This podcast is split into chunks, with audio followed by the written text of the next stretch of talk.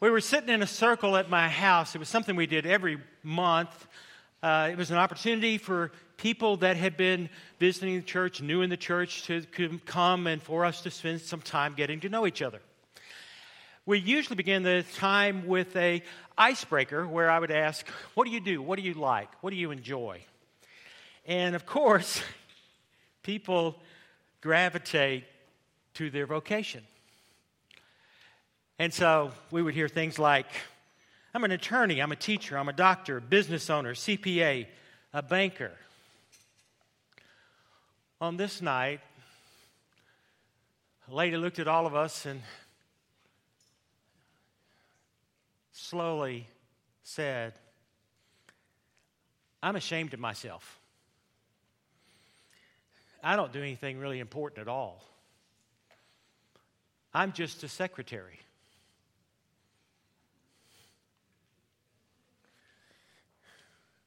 Not then, but later, I walked up to her during the refreshment time and I said, Please do me a favor. I don't want to ever hear you say that again. I don't want to ever hear you say that again. I'm just a secretary. I don't do anything important. And I said this to her I said, What you do is just as important as what anybody else does. Our jobs do not define us, God defines us. And it's important to realize that God has made us for a reason. Sometimes in a vocation, sometimes out of a vocation, sometimes as a mom or a dad or a grandmother or a grandfather or a brother or sister or a son or a daughter. All of us have been created for a purpose. And what we do is just as important as what somebody else does. Our jobs do not define us, God does. Claim it.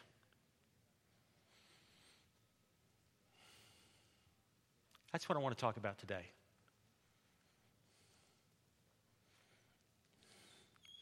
Is that it's God's way. We are special. And I want all of us to realize how wonderfully we are made. Let's pray. Lord God, may the words of my mouth, may the meditations of our hearts be acceptable in your sight. And Lord, for what I don't say that you would want me to say, I pray that you would fill in the gaps for what people hear. I pray, oh God, that uh, you would hide me behind the cross, that uh, I would not be seen, but that you would be seen, and all glory and honor would be given to you, Father, Son, and Holy Spirit. Amen. What do you do? Who are you? I was in my second appointment at a seminary. I'd been serving as a local pastor for about, uh, since I was 19, surprisingly enough. I look back on those years, and I was telling Josh the other day, I said, You know, Josh, when, uh, when I was coming out of college, I would not have hired me. you were so much better than I ever thought about being. You know, I was so green, I was so young. Um, but I spent a couple of years with a great mentor pastor as an associate. And then I went out to East Texas, and I'd been out there a couple of years. And lady across the street, she had three children, two uh, elementary, older elementary school boys, and they were just holy terrors. And I was out mowing the yard one day, and she saw me and came out of her house, came across the road, and she stopped me, and I could hear her above the lawnmower. Preacher, you need to listen to me. And I could tell one of her boys had just gotten in trouble. You know, I, I knew it. I knew it. Uh, you do not preach enough hell. and, and I looked at her. I, I thought, I didn't say it, but I thought, I'm mowing the yard. and so she thought I didn't hear her and she said, You don't preach enough hell. And I, am sorry if anyway, um, I got the lawnmower off, and I said, um, I said, let's talk for a minute, Patsy. And she, and I could tell she was upset. She said, "My boys need to hear about hell. They need to be scared of God. They need to be fearful of God. They need to be so scared of God that they're more scared of God than my whoopings. And at that point, I'm thinking, I'm more scared of you than God. you know, I didn't answer a question very well. I, I stuttered. I paused. I was halting. I'd be a whole lot better now. But this is what I said to her, in essence. I said, Patsy, I want my children to follow God because they know how much God loves them, not how much they're afraid. I want my kids to follow God because they know that God loved them so much that He died for them. And I said, frankly, there's enough hell here on earth for me to preach anymore. Now, I did say to her, I said, now, don't misunderstand me. I believe in hell, but I believe that the invitation and the draw of heaven is so much more powerful. Um, by the way, she didn't take my answer she continued on me until I was moved to another church. And I really felt for her because those boys just ran her ragged.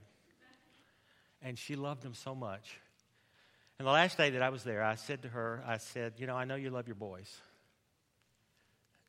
And no matter what happens, just know this that as difficult as they are now, when they grow up, they're going to love their mama because of how much you have loved them. And that's the way it is with God.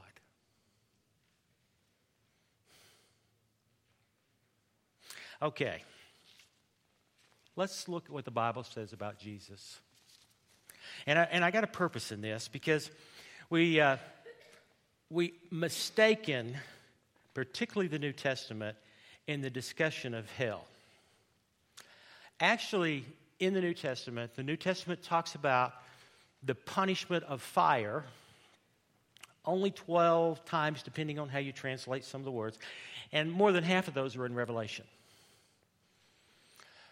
The, the affirmation that we are a child of God, valued and loved by God, that God delights in us, that God has that God is never going to quit loving us, and there is nothing that shall separate us from the love of God is in all of the books of the New Testament over 35 times.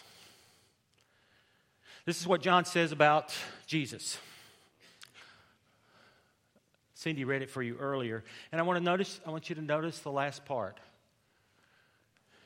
This is my son, the beloved with whom I'm well pleased. Now, remember that phrase, okay? Psalm 2 7 is actually a, uh, a prophecy of what's coming with the uh, affirmation of God in Jesus' baptism. When he says in 2 7, You are my son, today I have begotten you if you were to take the Hebrew and translate it into Greek, it's almost exactly the same phrase. Isaiah 42. Here is my servant, whom I uphold, my chosen, in whom my soul delights. I have put my spirit upon him, and he will bring forth justice to the nations. These all refer to the identity of Jesus and the love of God for his son. This is my beloved Son, with whom I'm well pleased. Now, I'm sure at this point you're saying, okay, that's Jesus. So what does that have to do with me? What does that have to do with me? a lot. Again, let's look and see what the Bible says. Chapter 1 of John, verses 12 and 13. He gave us the right to become children of God. In Galatians 4 7, you are no longer a slave, but God's child. And since you are his child, God has also made you an heir. Galatians 3 25 and 26. But now that faith has come, we are no longer subject to a disciplinarian. For Christ Jesus, for in Christ Jesus, you are all children of God through faith. 2 Corinthians, and I will be your father, and you shall be my sons and daughters, says the Lord. And then Romans 8:14, for all who are led by the Spirit are children of God. And that's just a sampling. That's just a sampling. As God has said to Jesus in his baptism, so God says to us, This is my child with whom I am well pleased. Now, have you heard God say those words to you? Deep in your soul,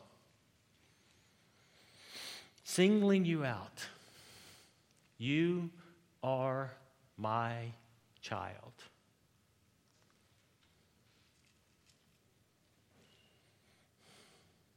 Some people never hear those words. We're probably, I would say, a good portion, if not all of us, know that to be true. Maybe we don't feel it always, but we know it to be true, and there's a battle that sometimes takes place right in here between the heart and the head. So many folks out there, they see the church as judgmental. They see the church as critical they see the church as, as, as piling on. And they haven't heard the words, You are a child of God. For them, God condemns, rejects, despises, and punishes. And these are the ones that say, I am just. Norman Vincent Peale tells a story about his wife Ruth they were in Hong Kong on a, on a, actually on a preaching mission, and they were doing some sightseeing, and they were walking down one of the streets of Hong Kong, and Ruth, his wife, saw this tattoo shop and a picture of a man's chest with a big tattoo on it that said, Born to Lose. And she stopped. And she says to Dr. Peale, let's go in this tattoo place. Well, and Dr. Peale says and that at first he was startled because he was afraid maybe his wife wanted a tattoo. Um, but what she wanted to know was who gets this? So she went in and found the owner and she said, I noticed your picture of Born to Lose out in your, out in your window. Do people really get that? Tattoo? And he said, Oh my goodness, that's my most popular tattoo. In fact, just this morning, I put that tattoo on an individual. And she said, Why? And he said,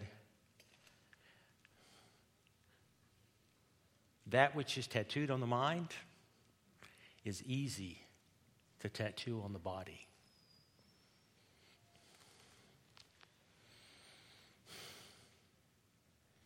Millions of people don't have a good opinion of themselves.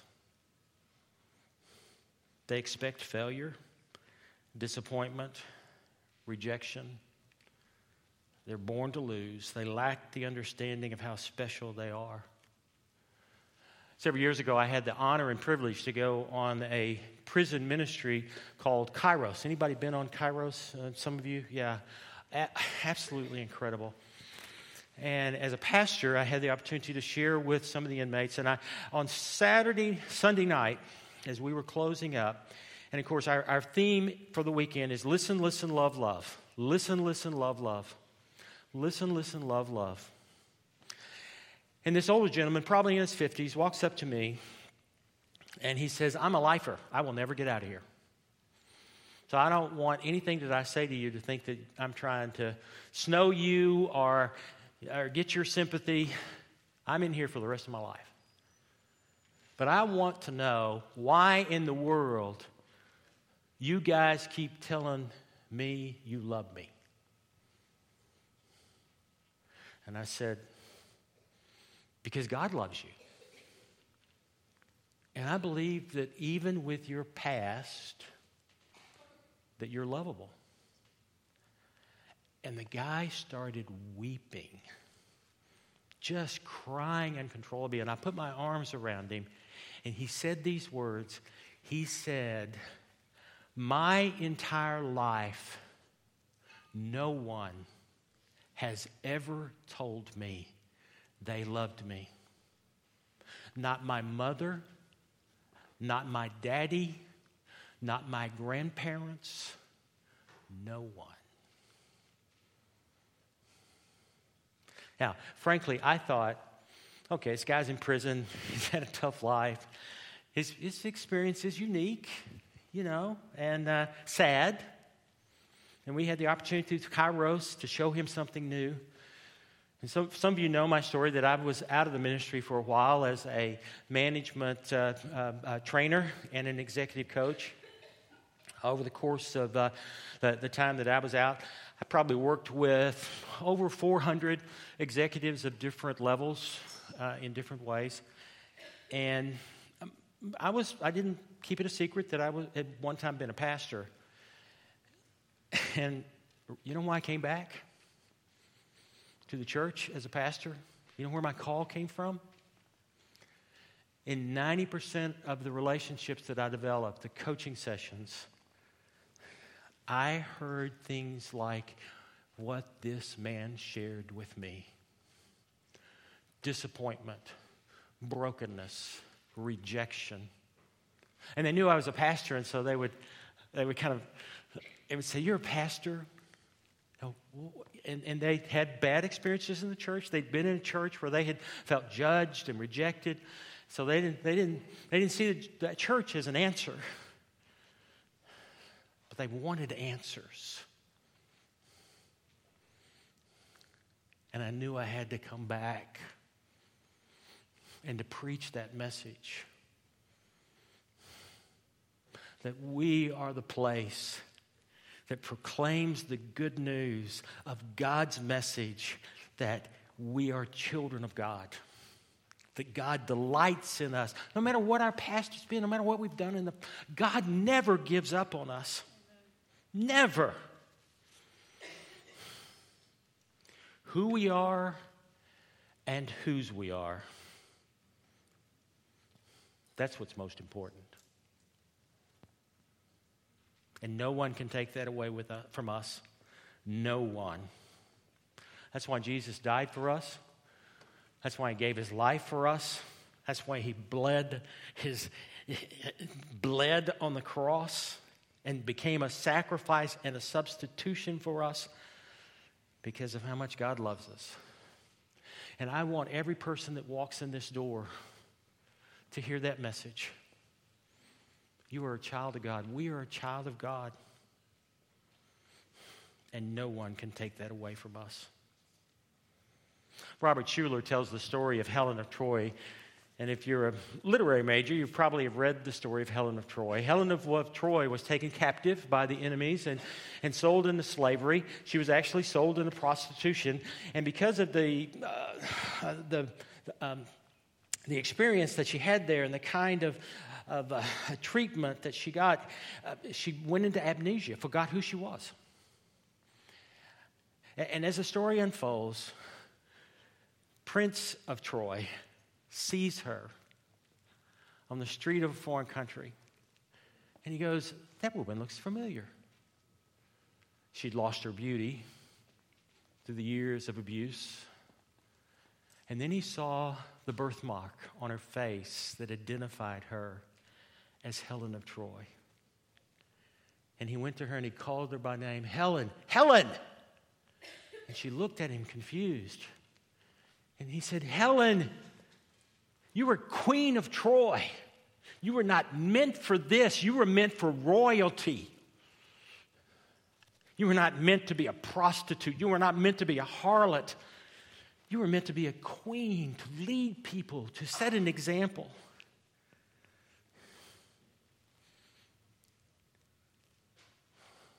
And as the story unfolds, she begins to remember. She raises her shoulders. The spark returns to her eyes. Royal blood begins to pump through her veins. And with those words, pride is recovered, shame wiped away, honor redeemed. She's saved.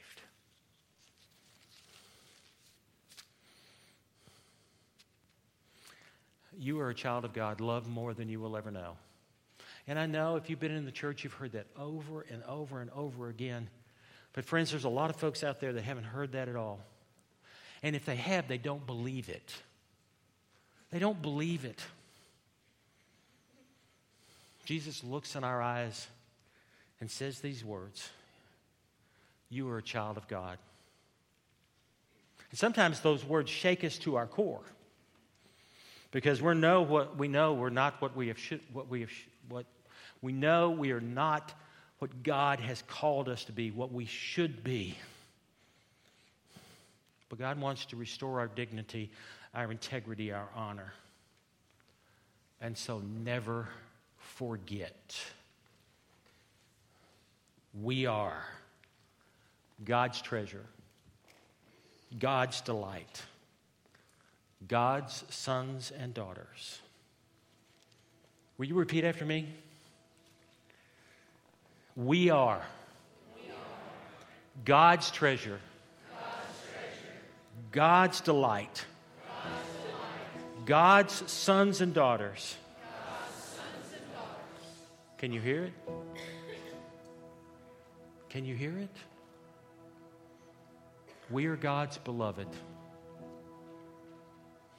We are God's beloved. Let's say it again.